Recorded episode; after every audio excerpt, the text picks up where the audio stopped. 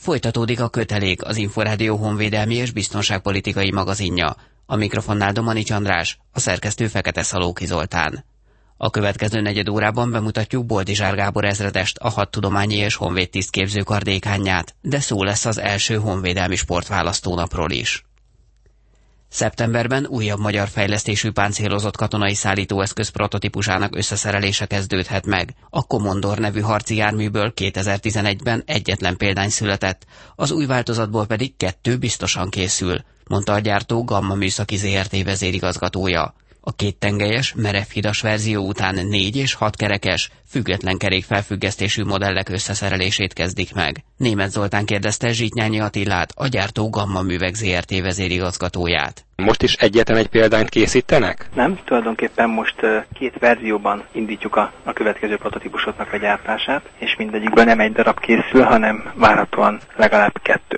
Mi célt szolgálnak ezek a harci járművek, hova szánják, és miért szerelik ezeket össze? Hát, tulajdonképpen ezeket a járműveket használják a honvédségnél, mind Magyarországon, mind külföldön, és használják őket a különböző missziós területeken, vagy olyan területekben, ahol esetleg háborúk vannak, vagy voltak, vagy terrorista támadások várhatóak, akár civil területeken is, mondjuk ENSZ misszió keretében. Ezeket a harci járműveket kiknek vagy hova szánják? Hát konkrétan mi az egész világba szánjuk majd a járműveinket, tehát azon, hogy örülnénk, hogyha Magyarországon magyar járműveket használ a magyar honvédség, szeretnénk olyan piacokat is megcélozni, ahol viszonylag kis darabszámban kell nagyon sokfajta változatban rendelkezésre állni járműveknek, és ezeket ugye a nagy gyártók nem tervezik, vagy nem szeretik kiszolgálni, és ez az a része, ahol mi szeretnénk betörni, és szeretnénk eladni a járműveinket.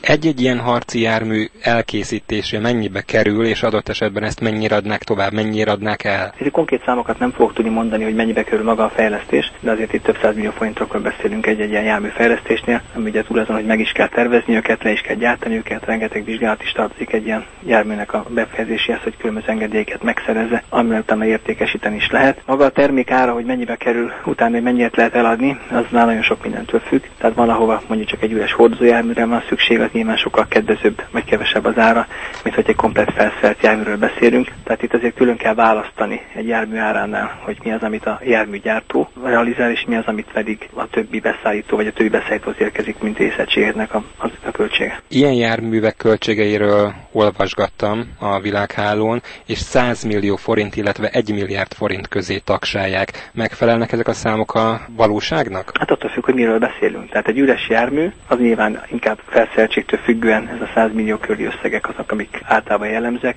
Itt is vannak kisebb járművek, akár tonnaszámban vannak nagyobb járművek, tehát mondhatnánk azt a teljes szórásba, mondjuk egy könnyen páncélozott harcjármű, attól függ, hogy milyen kategóriájú, az mondjuk lehet akár 40-50 millió forint, és mondjuk 200 millió körül megáll. És utána az, hogy mit raknak bele, milyen felszerelést, az bőven belefér, hogy akár 1 milliárd is lehet utána majd a felszerelés függvényében. Mit tud egy ilyen jármű egyébként, amit önök fognak készíteni? Mit fog tudni? Mire jó? Hát a hivatalos megnevezése is az, hogy terepjáró balisztikai védelemmel ellátható többcélű járműcsalád, ami 4x4-es vagy 6x6-os, tulajdonképpen sok mindent le is ír. Tehát egy terepjárműgépjárműről beszélünk, amely páncélvédettséggel rendelkezik, megfelelő aknavédelemmel rendelkezik, és az alkalmazását nagyon sokfajta lehet. Gyakorlatilag megint külön kell vennünk, hogy katonai vagy civil alkalmazásról, de csapatszállítástól kezdve lehet valamilyen irányítási pont, híradópont, lövészjármű, nagyon sokfajta lehet. Zsitnyányi Attilát, a Gamma Művek ZRT vezérigazgatóját hallották.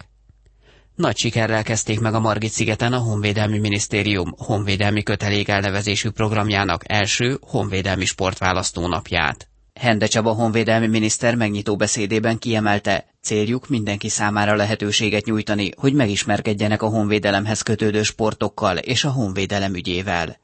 Reményei szerint lesznek olyanok, akik olyasmibe vágnak bele, amely az egész életüket megváltoztathatja, és olyanok is, akik akár tartalékosként, akár szerződéses vagy hivatásos katonaként belépnek a honvédség kötelékébe. A küzdősportok és a technikai sportok sok-sok szakmai tudást is átadnak. Olyasmit, ami a honvédelem nagy rendszerében is használható, de amit a hétköznapi életben is jól lehet hasznosítani. Azt szeretnék, hogyha minél többen megismerkednének az őket érdeklő szakmai dolgokkal is, ha van rá kedv, hajlandóság és elkötelezettség, a honvédség életével is.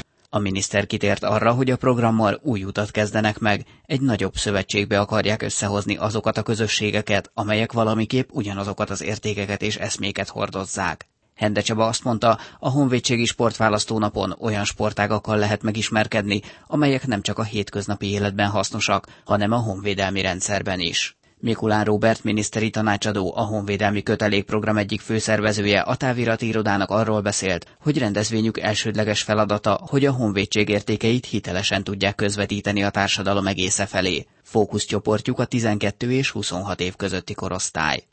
A sportválasztónap keretében 15 olyan sportágat jelöltek ki, amely a honvédség számára fontos. A tanácsadó kiemelte, nem kívánnak minden sportágban megjelenni, hiszen arra ott van a sportágért felelős államtitkárság és a Magyar Olimpiai Bizottság.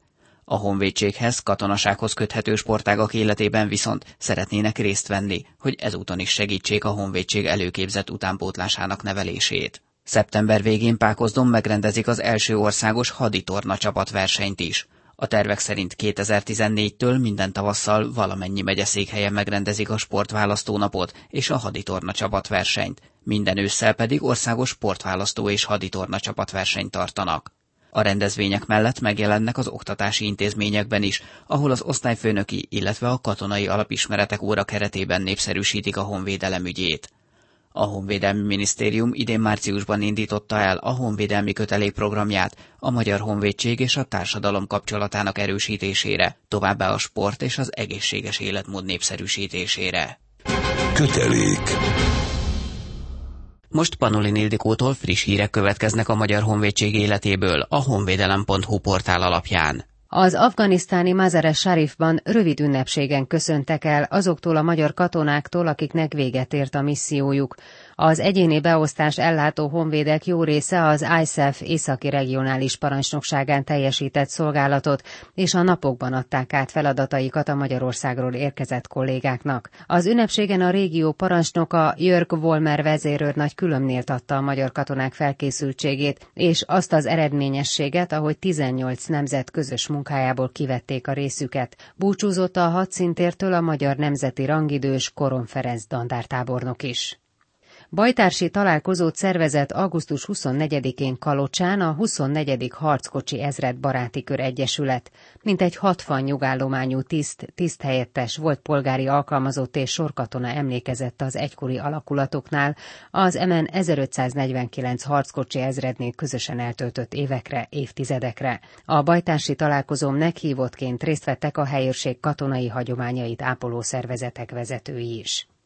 Egyre több érdeklődő tekinti meg a Budai Vár turisztikai látványosságai közé tartozó Vitéz Szurmai Sándor Budapest helyőrség dandár 32. Nemzeti Honvéd Díszettsége által bemutatott zenés őrségváltást a Sándor Palota előtti Szent György téren. A Honvédelem című portál beszámolója szerint az elmúlt szombaton már ötödször tekinthették meg a nézők a hagyományos katonaindulókkal fűszerezett látványos produkciót. Először járőrözött Kecskeméten egy harci babakocsi. A legyen mondjuk PSH típusú járgányt Horváth Sándor főtörzsőrmester és barátai eszkábálták össze a gyerekeknek a Kecskeméti Hírös Hét Fesztivál keretében rendezett babakocsis felvonulásra. A környékbeli édesanyák először az 1934-ben meghirdetett Kecskemét a gyümölcs és a gyermekek városa felhívásnak eleget téve sétáltak végig együtt a város utcáin. A korabeli tudósítások szerint akkor 3000-en voltak. Ezt a hagyományt felelevenítve pár év óta Kecskemét önkormányzata ismét közös sétára hívja augusztus végén a kisgyermekes családokat. Kötelék. Portré. Boldizsár Gábor ezredes 1986-ban vonult be a Kossuth Lajos katonai főiskolára, amelynek végzős diákjaként 1989-ben tett tiszti fogadalmat. Mélységi felderítő csoportparancsnoka volt Szolnokon. Mesterképzésre az Zrínyi Miklós Nemzetvédelmi Egyetemre járt. Védelemtervezőként szolgált a minisztériumban, 2011-ben került át a Zrínyi Miklós Nemzetvédelmi Egyetemre, az átalakítás és a Nemzeti Közszolgálati Egyetem létrehozása érdekében. Boldizsár Gábor ezredes előbb oktatóként tevékenykedett, majd 2012. január 1-e óta a hadtudományi és honvédtisztképző kar dékánja. Katonai pályafutásom alatt szolgáltam egy évet Mozambikban, mint katonai megfigyelő 2003-2004 között. Ez akkoriban egy elég komoly kihívás volt, hiszen az útját kereső Magyarország és Magyar Honvédség az afrikai kontingensen járult hozzá a globális béke és biztonság megteremtéséhez, és ez egy nagyon komoly 23 fős, egy időben 23 fő vett részt, persze egyéni és egyedi beosztások voltunk mindannyian, de egy olyan sikerélményt adó művelet volt, amelyben a másfél éves ENSZ katonai beavatkozás eredményeképpen egy sikeres választás után Mozambik indult a gazdasági fejlődés és a politikai stabilitás útján. Aztán 2005 és 2006-ban Koszovóban az ENSZ-nél teljesítettem szolgálatot, ott is fegyver nélküli összekötő biztonsági tanácsadóként az ENSZ civil szervezetei részére segítettünk a katonai erővel a KFOR-ra való együttműködésben és az ottani feladatok megértésében. Meg 2008. szeptemberétől 2009. februárjáig, azt követően pedig 2010 nyarán Afganisztánban szolgáltam a Magyar Tartományi Vébkési Csoportban, először parancsnok helyettesként, majd egy év múlva pedig parancsnokként. Mellette nős vagyok, 2 gyermekapja. A tanításban, az oktatásban, a tudásátadásban mindig a legfrissebb információkat kell beletenni. A jelen tudásával és annak megfelelő átadásával és alkalmazásával tudunk felkészülni a jövő válságai, konfliktusaira, a jövő haderő alkalmazásainak elvárásaira. Azok a fiatalok, akik életüknek egy szakaszát katonai szervezetnél töltik el és sok veszélyes feladatot végrehajtanak, vezetés, irányítás, szervezés, tervezés szempontjából mérhetetlen tudásra tesznek szert valós körülmények között. Nem engedhetjük meg magunknak azt, hogy ezt a tudást ne fordítsuk vissza az oktatásból. A Magyar Honvédség egy olyan zárt közösség, és a honvédelmi rendszer egy olyan zárt közösség, ahol viszonylag kevesen műveljük-e hivatást, és nem lehetünk meg egymás nélkül, egymást segítve, egymást építve kell nekünk tovább haladni azon az úton, hogy minél jobb, minél határozottabb, minél hatékonyabb honvéd tiszteket és katonákat bocsássunk a nemzet szolgálatára, azért, hogy a nemzet érdekeit megvédeni tudják. A 18 éves bevonuló civil diák, aki valami miatt úgy döntött, hogy ezt a hivatást szeretné választani, valamilyen érzelmi kötődéssel, valamilyen mentális kötődéssel rendelkezik a szakmához, neki az 4 év alatt nem csak a tudást kell átadni, és nem csak katonát kell nevelni, hanem katonai vezetővé kell tenni. Be kell tudni tenni őt abba a rendszerbe, hogy egy olyan speciális élethivatást választott magának, amelynek speciális megjelenési formái vannak, rendfokozattal, kitüntetéssel, egyenruhával, amelynek speciális hivatástudata van, múltból, történelemből fakadó morális elvárásai, van egy olyan elvárás, amely az ország szuverenitását, az ország védelmét fegyverrel, megvédésből ered, hiszen vészhelyzetben kell helytállni és az egyéni érdekeket a közösség érdekei mögé helyezni. Ezt meg kell tanítani. Meg kell tanítani azt, hogy ő parancsot fogadjon és parancsot adjon, és azokat hajtsa is végre. Ez nem elvárható természetesen a 18 éves fiatal állampolgártól, aki bejön ide. De ebben a 4 évben ő egy ilyen komplex nevelésen esik át. Egyrészt oktatjuk, másrészt katonai életre nevelik. Lodovik az ászlainál, és ketten együtt pedig szocializáljuk, azzá tesszük, hogy ő majd csapatait vezetni képes, feladatot végrehajtó parancsnok legyen. Boldizsár Gábor ezredest, az Zrínyi Miklós Nemzetvédelmi Egyetem hadtudományi és honvéd tisztképzőkarának dékánját hallották. Önök a Köteléket, az Inforádió honvédelmi és biztonságpolitikai magazin műsorát hallották. A szerkesztő Fekete Szalóki Zoltán nevében is búcsúzik a műsorvezető, Domanics András.